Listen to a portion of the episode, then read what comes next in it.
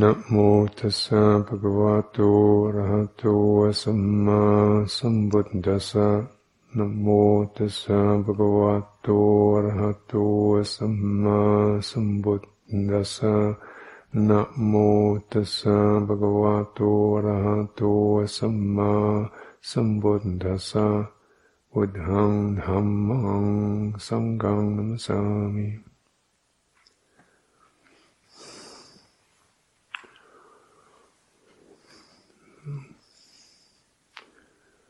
coming to the end of our second complete day here and mm,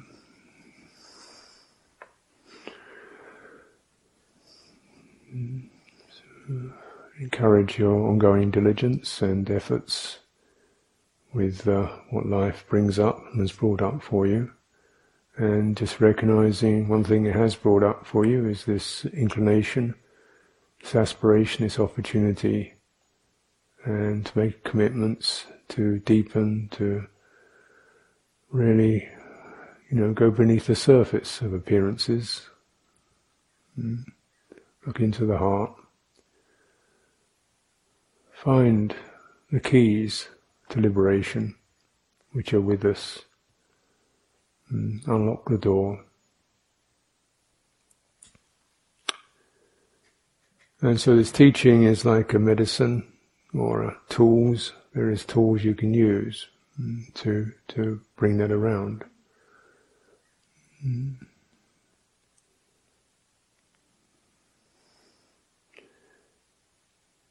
So we're just uh, contemplating or recognizing mind seems to be mind, heart the seems to be our ongoing source of concern. There's nothing can do one so much harm as an ill-guided, confused mind, citta, or heart. Nothing can do so much good as a well-guided, trained, skillful heart. Hmm, nothing can protect you, uplift you, gladden you, be a source of delight. And the only thing that can be liberated, released, is citta, heart, mind, heart, why there are these kind of confusions? Because in uh, the Buddha's perspective on what we often blur in, in English, mind, heart, consciousness, so actually, there are different things here, different levels. You know, they're not exactly different things, but they're different levels of our immaterial experience, you know, experience that gives us a sense of having interior. Something happens to me. You know, something's here. Something's there's a sense of an interior, a subject to whom things occur. Hmm. You can never find out who that subject is, and yet it remains one's primary concern. the ghost, you know, with its uh, voices and issues and so on. So there are actually three three levels of how that forms, or what that experience is about. One is called the vijnana, which means, roughly speaking, consciousness. It means uh, you know something appears. We have sense organs that can open up, and they're receptive. It's basic sense of something's happening. You know, eyes open up, vision happens. You know, ears prick up, hearing happens. So these sense organs mean something's happening. We call it a sight. You know, seeing happens. And this is just the vijnana. It's, there's no particular, it's just that, you know. And it can, it can go to different ex- levels. So we can have a jhanic consciousness, which means it opens up to the experience of subtle form, you know. So this, this mental vijnana, so you have the eye, the ear, the nose, the tongue, the body, and the mind consciousness has this huge potential in it. You know, so our visual consciousness can see a range of colours. You, know, can't see X-ray and infrared. The olfactory consciousness, range of odours, not as good as strong as dogs and bears. They've got much bigger, deeper intelligence on their noses. Mm range, but the human consciousness is a vast range in terms of mind. It can go from subtle formless realms to very coarse realms of anger and greed to animal realms of sheer instinctive need, you know, demonic realms of cruelty, bar- barbarism, where ethics has disappeared. Mm. But the, roughly the range of the human consciousness generally is around the ethical sense. That's it's what makes it a human being. So in Buddhism, you're only really considered to be a human being if you can maintain ethics. Otherwise, you're just an animal or a hungry ghost. Mm. Because the, the abiding factor of a human consciousness is we resonate to you as to myself, you know, we want to make that, we want to share this experience, we want to harm and hurt each other. So, flip side of that, of course, or the other side of that is our sense of kindness, kindness and compassion resonance. So this is, we say, this is the real range of the trainable, the manussa.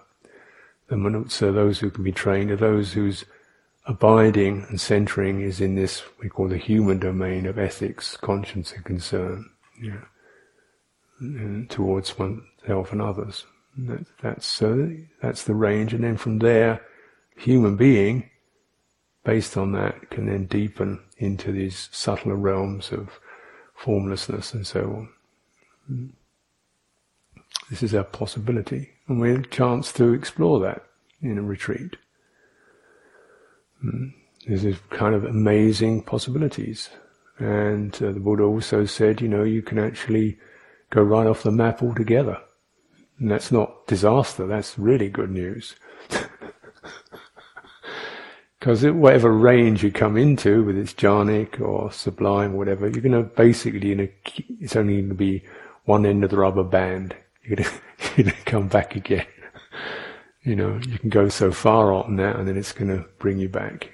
You're never, you're still going to be in this realm of aging, sickness, birth, aging, death, you know. So it's actually this particular reminder to bring up for your reflection tonight. Hmm. Birth, aging, death. Hmm.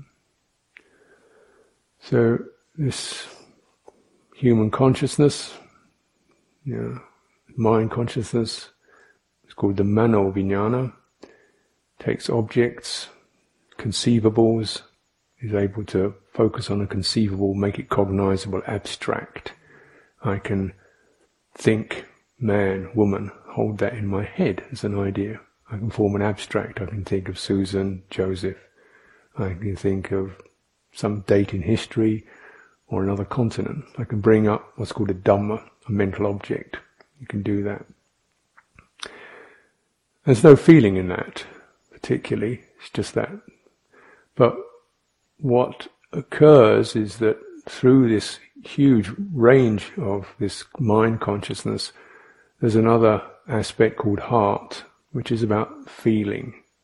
So we are able to differentiate what feels good what gives good effects, what feels comfortable, what feels happy.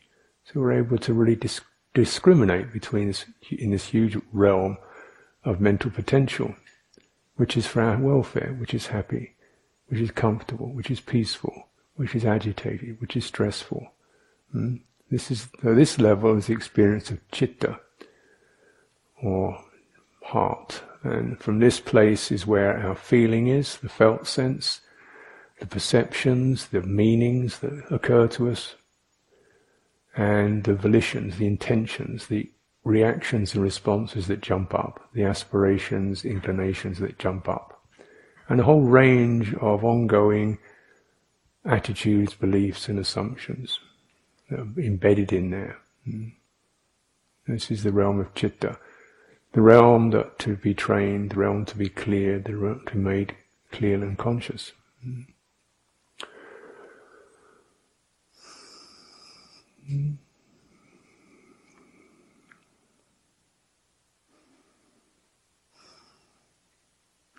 So the realm of citta doesn't really have objects in the same sense as the eye as an object, or the ear as an object, or the nose as an object. Doesn't exactly have objects, it has kind of moods. These are like trances. Because when you're in one, you're in it. You don't go, oh, there's that. You're suddenly angry. You're happy. You're excited. You're saddened. It just flushes over the whole thing. It's not got a particularly discrete, oh, I think there's some anger over there coming this way. it's suddenly, boom, it's there. And uh, the Buddha said, there's no way you can't, I can't even find a simile to describe how quickly the mind, the citta can change. It can just flick like that from, you know, one perception feeling welcomed to the next thing feeling offended. you know. it goes like that. It's a very formless, actually, has no fixed place. But it's like the continual rippling of effects and inclinations. Keep trembling through it. This is why it's difficult to release, because you can't get perspective on it. You know, in this the citta, we could also say, if you want to really sense that what that's about, it's the sense of where the I am lives. You know, so if you say I am, that's citta. I am annoyed. I am happy. I am hungry. I am tired. I'm depressed. I am stupid person. Whatever. That experience you're pointing to, that's citta. So it's the sense, really the subjective sense. Mm. And so it gets lost in these trances. It believes these trances that, it, that overwhelm it are lasting, permanent realms that it's oppressed by or can take as solid. The happiness that citta experiences we feel is felt to be solid because at that moment that's all that's there. You can't feel happy and, you know, at the same time, you can flicker from one to the other. But happy is happy, sad is sad, depressed is depressed, and when you're in it, you know, broken-hearted, you know, nobody loves me, da da da da da. You know, Mm, next day, oh, somebody loves me, wonderful. That's the story, isn't it? The citta, the romantic citta. So it generally needs some some guidelines, and this is where the mano, the conceiving mind is able to just keep popping some of these teachings in, saying, "Hey, what about this then?" Pop. it's a it has no particular feeling, but the, the the thing about the mano is you can deliberately steer it. You can say, "Yeah, well, think about this. Look at that. What about that then?" You know, remember that. Yeah, and this is the we can steer it towards breathing. Say, go to the breath. This is vitakka. Go to the breath, feel it out. Don't just go roaming all over the planet. Go here. This is for your welfare. You feel comfortable here. And with a bit of, you know, priming and suggestion and giving some guidelines, it all can go there. Surprising, it doesn't go there very often. there's all this range of, of uh, happy states that are available through that, but it wants to go out and play with I'm so fed up that da da da da da. you know, this is the madness of the citta, or the, the, the imbalance of it. Mm. Because what the citta proliferates, or papanchas proliferates, are several very strong and deeply um, effective pieces of mythology. Mm that it believes in, it's entranced by. And these are, there are a range of them, but just to make it simple, these are self, there's a solid, real me here. This is happening to solid, real me. I will be something in the future. I will never be something in the future. What should I be in the future? What was I in the past? How will I be in the past? Am I this in the future because of what I was in the past? And so forth. So this one is papancha, it's a proliferation. Yeah. And when we actually pin that one down and say, really, come on, what's happening? What's happening? Agitation. That's what's happening. That's really what's happening. Yeah, or worry, or you know, irritation, or expectation, or something like that.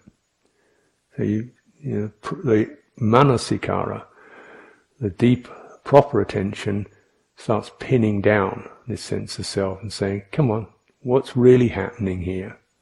Not the entity, but the, the activity of citta that, that is forming this entity. So it's not saying forget it, it's saying examine it, look into it. There's a sign here. Hmm?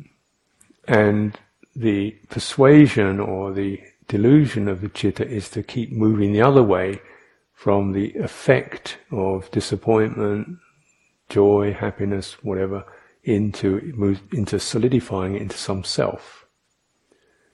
Because it believes that that way I'll be able to either control it, get on top of it, uh, blame it on somebody else, get rid of it, or hold on to it. The happy ones I will be able to hold on to. Yeah. The unhappy ones, I'm going to get on top of them, sort them out. Get rid of those unhappy things, those unpleasant things. Know, I'm in control here. I live here. This is my house. and we don't want that kind of thing happening here, so get out, you know. And it thinks it can do that. thinks it owns the house. Another proliferation is other people. Hmm? Other people is another proliferation. We assume, we think, there's, you see these bodies around, so there's somebody there. Yeah. But then when you begin to, you know, you can't just rest with I see forms, I see shapes, I see colours, I see I see activities, I hear sounds, I hear voices, I'm moved, I'm affected. We're going to, she's a control freak. He's obviously past it, you know. This one's great. You know, we create these things. Mm. And, uh, you know, we, we, we, we, then these, these beings get, get left inside us. Because really they're not out there. Mm.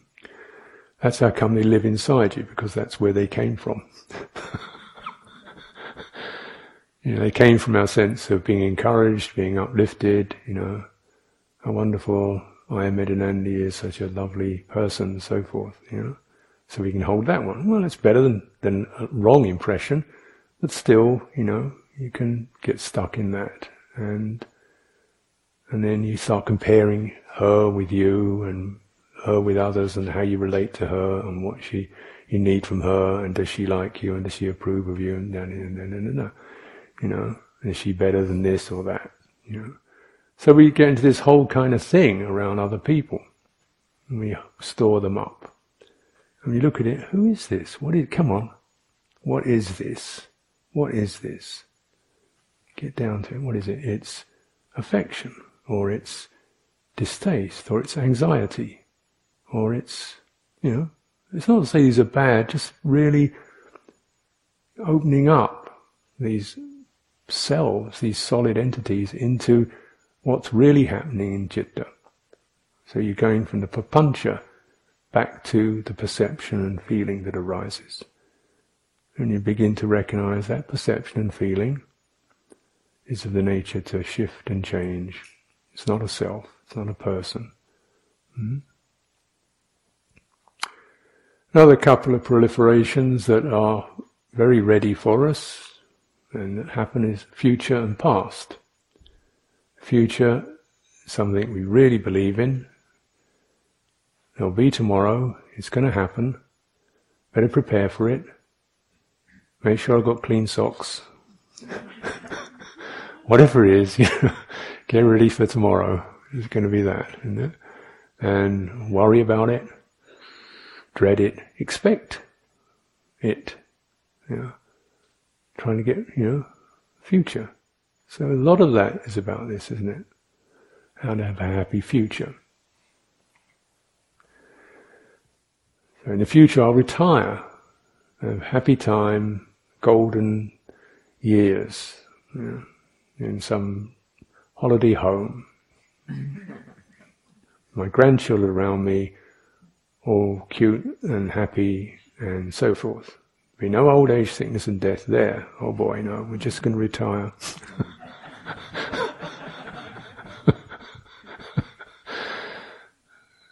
Future, what's that? Expectation, fantasies, worries, anxieties, trying to get things solid and permanent and secure. Past, what's that? Memories, regrets, nostalgia, you know, building up a directory that establishes as I was here, I'm going here. Am I going up or going down? I was like this in the past, and now I'm like this. Or another day you can look at that, I was like that in the past, now I'm like this. Which bit of the past do you want to focus on? Hmm? You know, there's so much of it, isn't there? And so the past is select, very selective. Bits that you remember. Most of mine, fortunately, I don't even remember. 95, at least 95% of my life, I got, you know, a few little sparkles and stars and wounded spots, but mostly it's just, gone.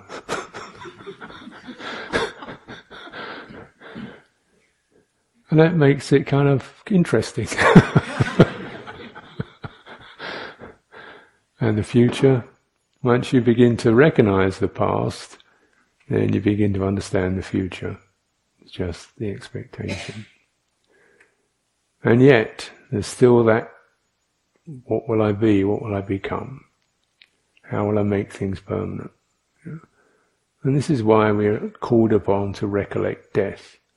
You know, Maranasati is one of the primary um, recollections recommended by the Buddha. In fact, one could say that it was the spur to his own spiritual quest, recognizing, you know, got these palaces, uh, lovely wife, you know, everything's looked after. Then death comes to this. Well, how can I enjoy this? And this is just like water running through the hands. Hmm.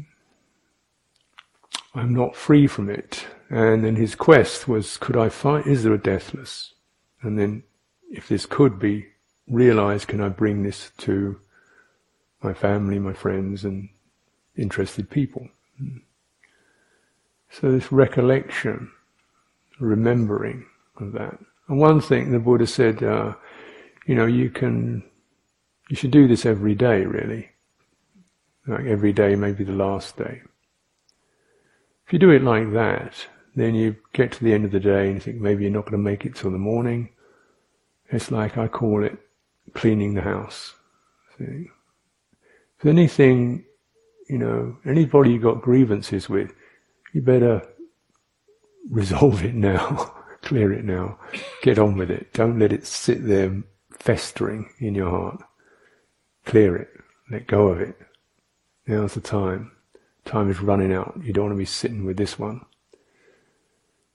Is there anything that you would like to, you know, do or respect? Or, you know, for me, this often means body still able to sit up, not too much pain, still, yeah, I can sit a bit more, I can meditate a bit more. I don't have to just kind of lie down and look at a magazine and, you know, drift off. Where's that going? I can actually use this time while this body is still capable of being a place of practice. It's not going to be that for too much longer. You know? Sooner or later it's going to be something that's going, oh no, oh, oh, oh, I need, oh, you know? it's doing it a little bit now, you know, and it's giving the messages, it's going to give them more and more of those signals as the years go by. So while it's still here, when I've still got lucidity of mind, use it. Use it for your welfare. Don't be picking blackberries on the way. Don't get distracted. So this is like an encouragement you know, when we recollect this. Hmm? If you bring that into something like mindfulness of breathing, you know, you can imagine what happens for many people the, as they're dying. Their lungs are filling with water, can't breathe, you're struggling, struggling to breathe, gasping. Just imagine how beautiful it would be to have a nice full out breath or a complete in breath. You got it now. you know, you won't always have it. You got it now. Enjoy. Be with that. Open to that. Take it in. Dwell in it. You know, won't always be so easy. So then we actually start to experience our breathing as a, a gift, you know, something that's offered to us, a place of comfort and ease and welfare and, you know, that you can use to calm, steady the mind. You can use it to sharpen your attention. You can use it to soothe your emotions. So now use it. it gives us that benefit when we recollect this. Hmm.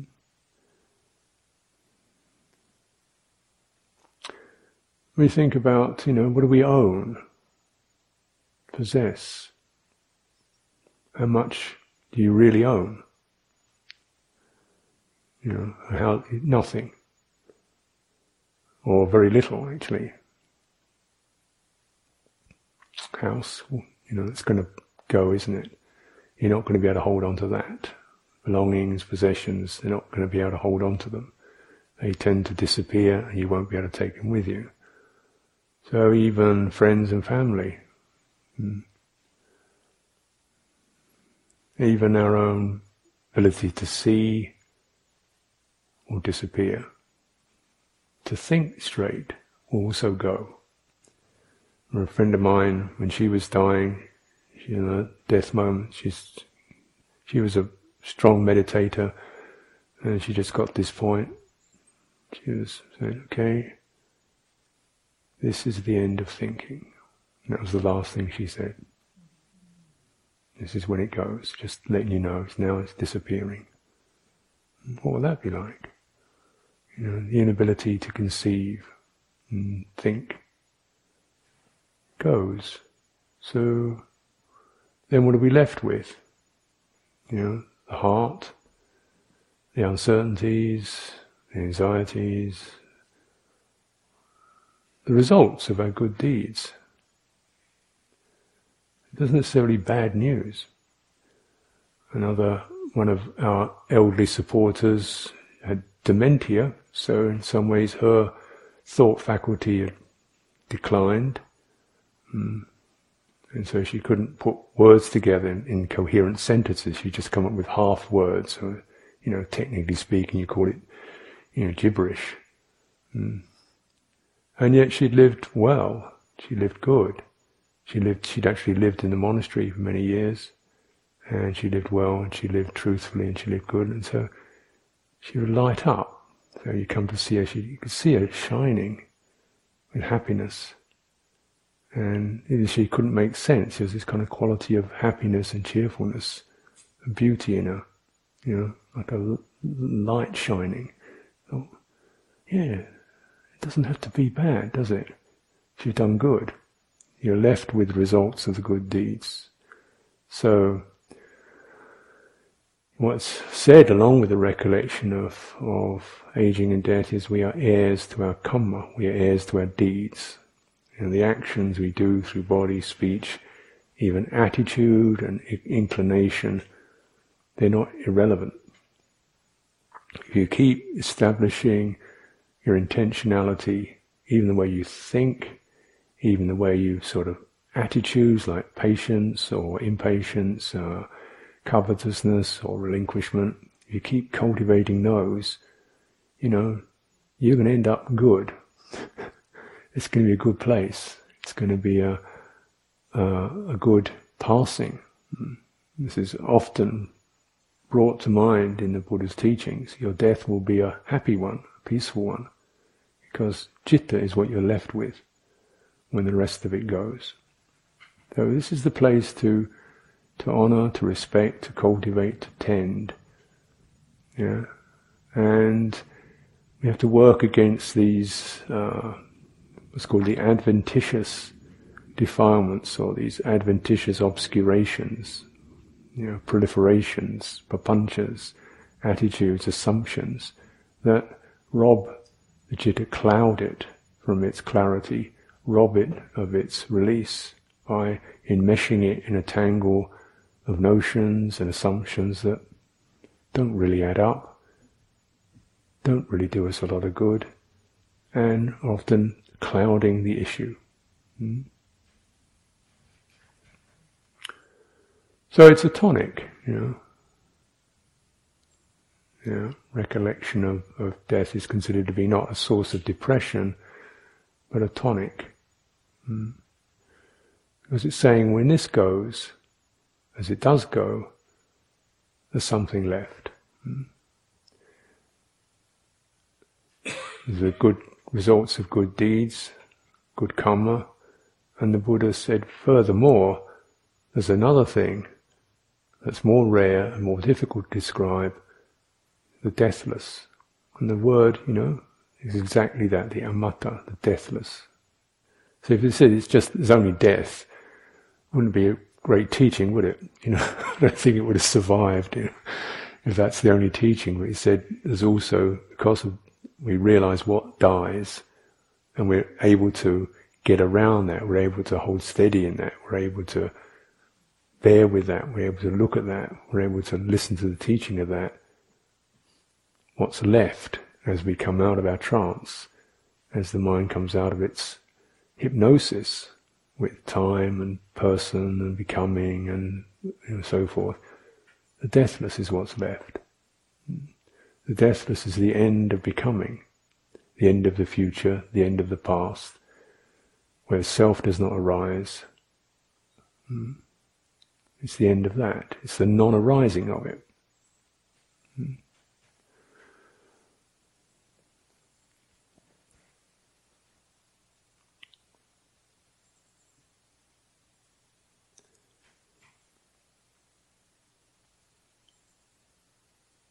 What is this path to the deathless? You know, again, it's uh, Buddha said the noble eightfold path: right view, right mindedness, or we could call it right attitude, hmm. right speech, right action, body, right livelihood, right effort, right mindfulness, right concentration, right you. Hmm. So this this eightfold path. So we've heard all this. How does it do that? Hmm because we begin to, uh, instead of operating from the sense of I am and things I can have and hold and my ability to make things happen, get what I want, avoid what I don't want, we start to establish, well, actually what's, what's free from aversion, what's free from acquisition, what's free from delusion. You know, let's stay with that. This is the beginning of right view. Let's stay with this stay in this place. And then as we meditate, we've got the supreme chance to do that. Because actually now, you know, the needs are taken care of. We don't actually need to go foraging for food. It's there. You know? Nobody's going to bother us. We don't have to defend ourselves and have weapons and fight with things. It's all there. It's all divided up. You don't have to compete over who's going to get today's food. who's going to get the prime lodging, you know. But we're still often left with this delusion quality. And the, the Buddha said, this is the most difficult one. He said, you know, greed and lust, although, you know, you can see them, they're actually not too difficult. They're irritating, they flare up. Because they flare up so bright and strong, you can generally get perspective when one of those hit one of those trances hits you, you kind of, whoa, you feel, you know, rocking off your feet, you feel flaring up, you feel intoxicated. Hmm. And then say, well, look, whatever you want, whatever you're attracted to as an object, when you write the word death on it, that sort of helps to, oh, you know, you know, you look at your face in the mirror and you see death. this one belongs to Prince Mara, you know, let's not get too fascinated with this thing. You know, you look at other people's thing. Also, you see brothers and sisters in aging death. Doesn't mean you know aversion. It means don't get lost in it. You know, experience compassion and friendliness rather than attachment and you know or aversion. Mm. So it helps with greed, with aversion. Mm. And really bringing that home to the, the proliferations of our mind in terms of self, other, future and past. You know, whatever one becomes, this surely will fall away. And we begin to question who this, this sense of self, which is based upon ownership, control, yeah, agency, I can do, I can make things happen, mm. I can control things, I can own something. Mm. And you say, okay, well, let's have a look at what you can control. Mm. Maybe you can switch your iPod on and off.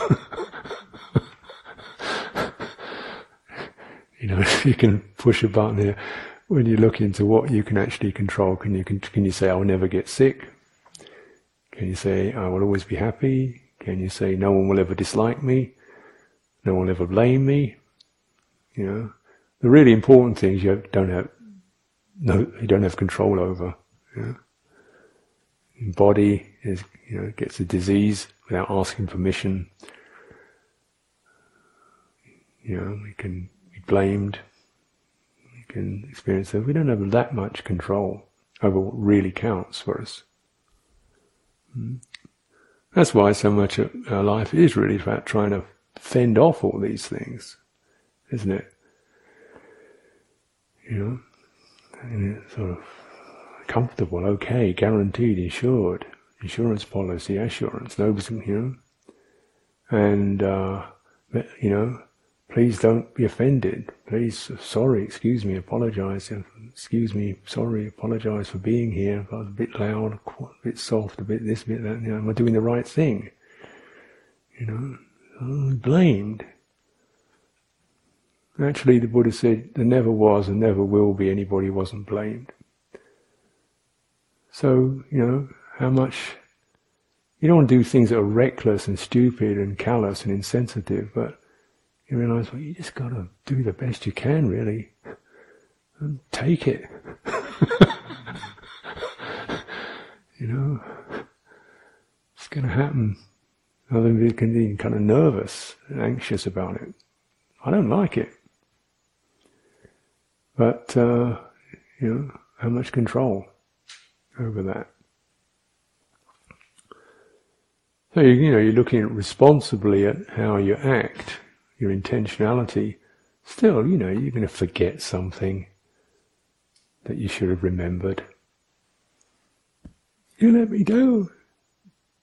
You forgot. How dare you forgot me? Oh God, no, I forgot somebody. Make to-do list, you know, logistical list to make sure everybody is okay. Forget so and so. Don't, whatever you do, don't mention, you know, something because she's really sensitive about that. And the next thing you say, blah. oh God. so that's the end of that one for this lifetime. Out it comes, you know. Something about Belgians, you know. Can't stand Belgians or something. She happens to be Belgian. Oh no. Stupid thing. So, you know, it slips out, doesn't it? We make our mistakes. So, you realize you can't control being blamed. Hmm. What you can do is not blame others. Right? You can do that. You can have some say over that. So decide what you really can control and do that. You know? So I can't stop people blaming me, but I can stop blaming everybody else. yeah. I'll do that. And then, you know, at the end of life, the end of the day, you know, you feel a sense of there's something free and open, and you know, you've you've retained what's important. Let go of what you can't control. Hmm. What do you own? What can you own? You know, we loan, get the body on loan, but you don't really own it. Hmm. You get this air given to us by the earth. Seem to be quite content at throwing smoke and polluting it, but earth keeps staying here. you know, the earth, the soil, the water, all given to us, all on loan. And you know how foolish humans are. We just take it so recklessly and gobble it up, and then spit all over it. So when you really recognize everything is loaned, offered as a gift, you don't own any of it, then you're much more respectful. And you say, you know, I want to pay back. I want to be someone who also offers, you know, rather than just takes. So really when you see you don't own anything, it makes you more skillful about your actions.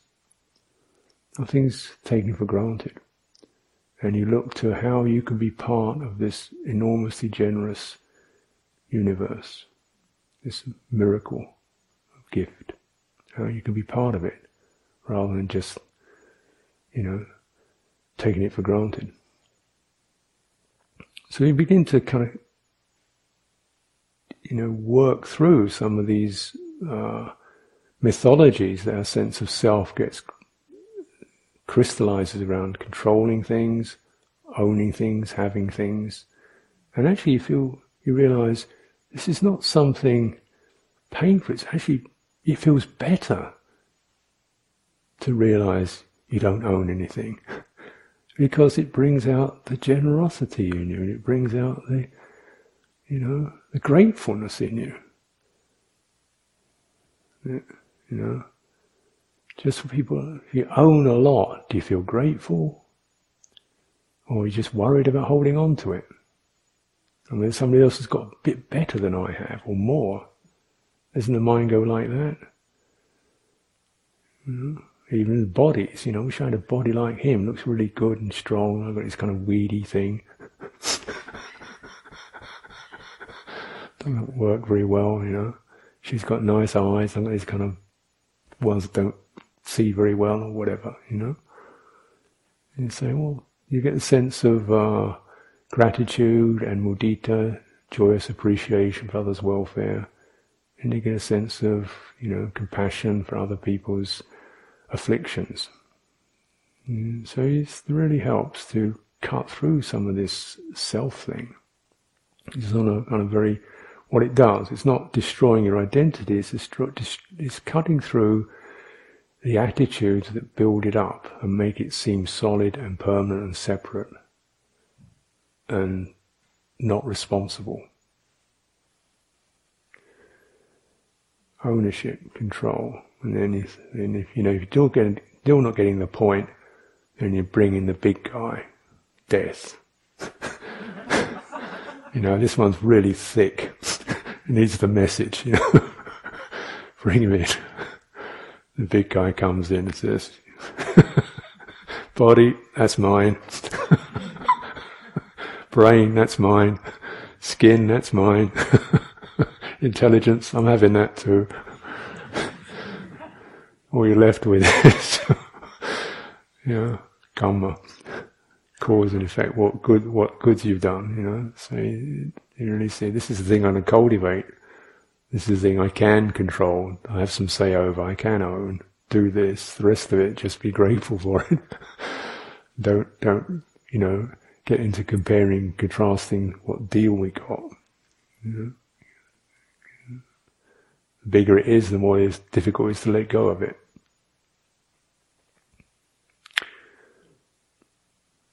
Yeah. And just to, you know, go back to it again. Remember, this isn't something that happens at a prescribed time after 92 years or 91 years, or it happens, it's happening now, you know, somebody's dying now, It happens to young people, it happens to babies. Most creatures don't survive. Young creatures don't survive in the animal world. Most of them don't survive. It's only, only a small percentage actually get through the first few months. And even for humans, you know, even creatures, beings that don't get born, children are exceptionally vulnerable to disease, accident, and so forth. And it's uh, extremely poignant. You see how we act as if the, the self acts as if this thing is invulnerable. This thing is me and mine, and it rolls on forever. You know, and it, I do what I want with it, and it doesn't take much to, you know. In the monastery, used to hear this every day.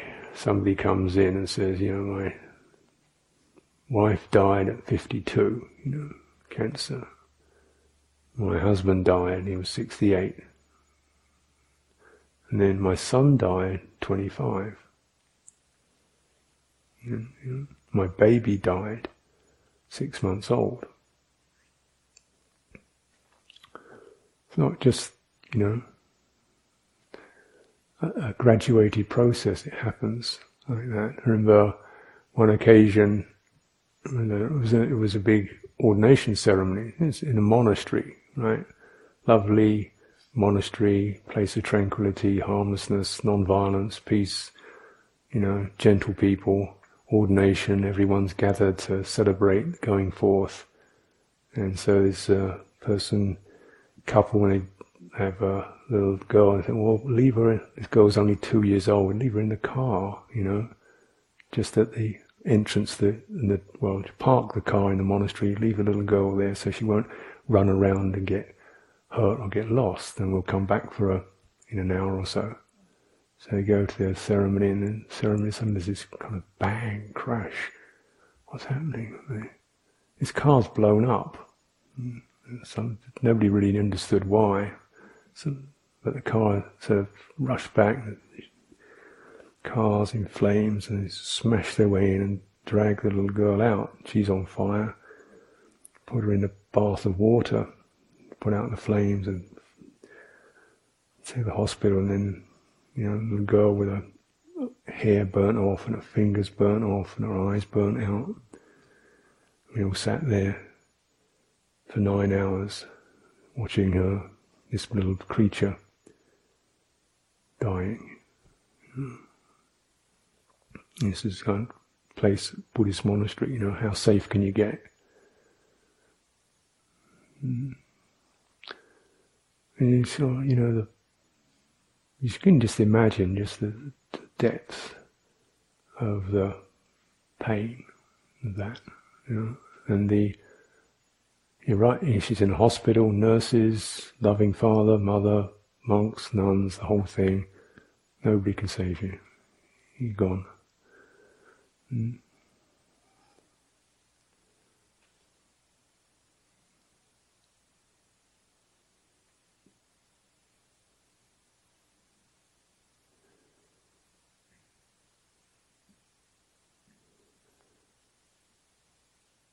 So we are the privileged, the ones who've survived so far. We didn't get knocked over by a car when we were 18. We didn't get meningitis when we were nine. Hmm. We haven't got, you know, we didn't get, haven't been annihilated by cancer or shot by some, somebody with a gun, you know, so far. So, you know, you look at that, say, really the gratitude for this occasion. As we take up this occasion respectfully, say, we have this moment, we have this time. You know, look in the right way. Clear your eyes, look in the right way. Focus on what's possible. Hmm.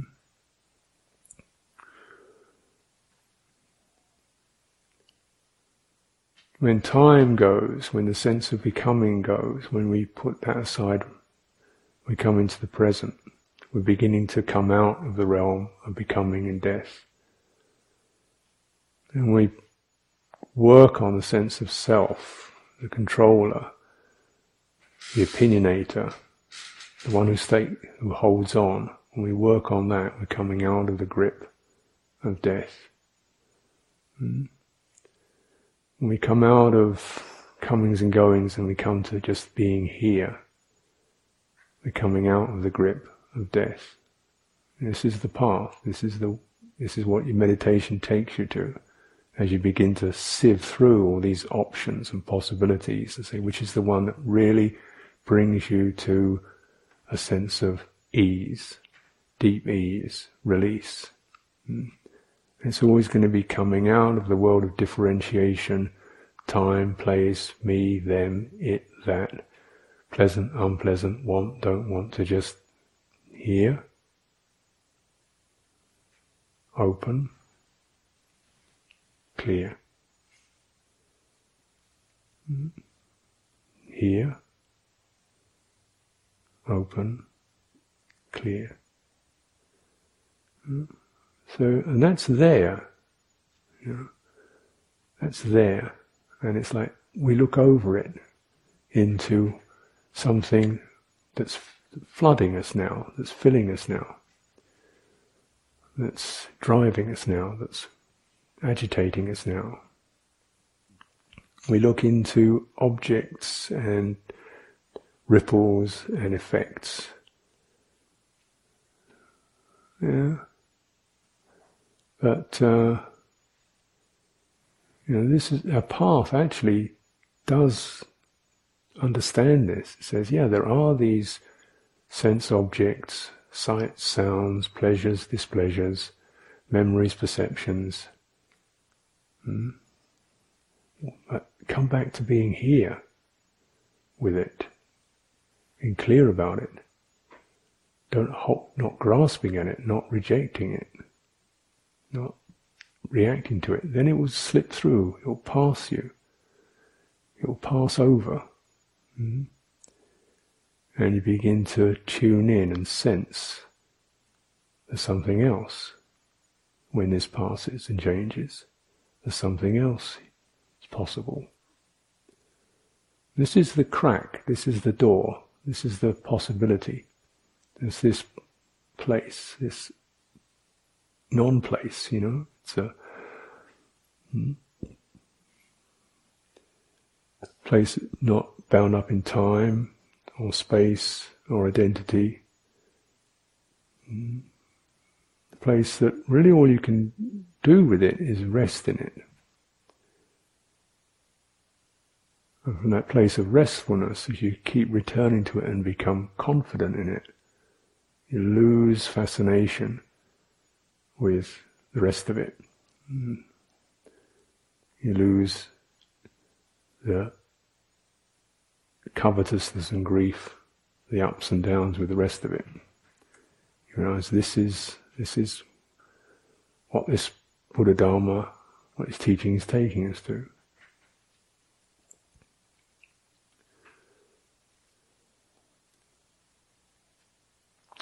So, this for your reflection.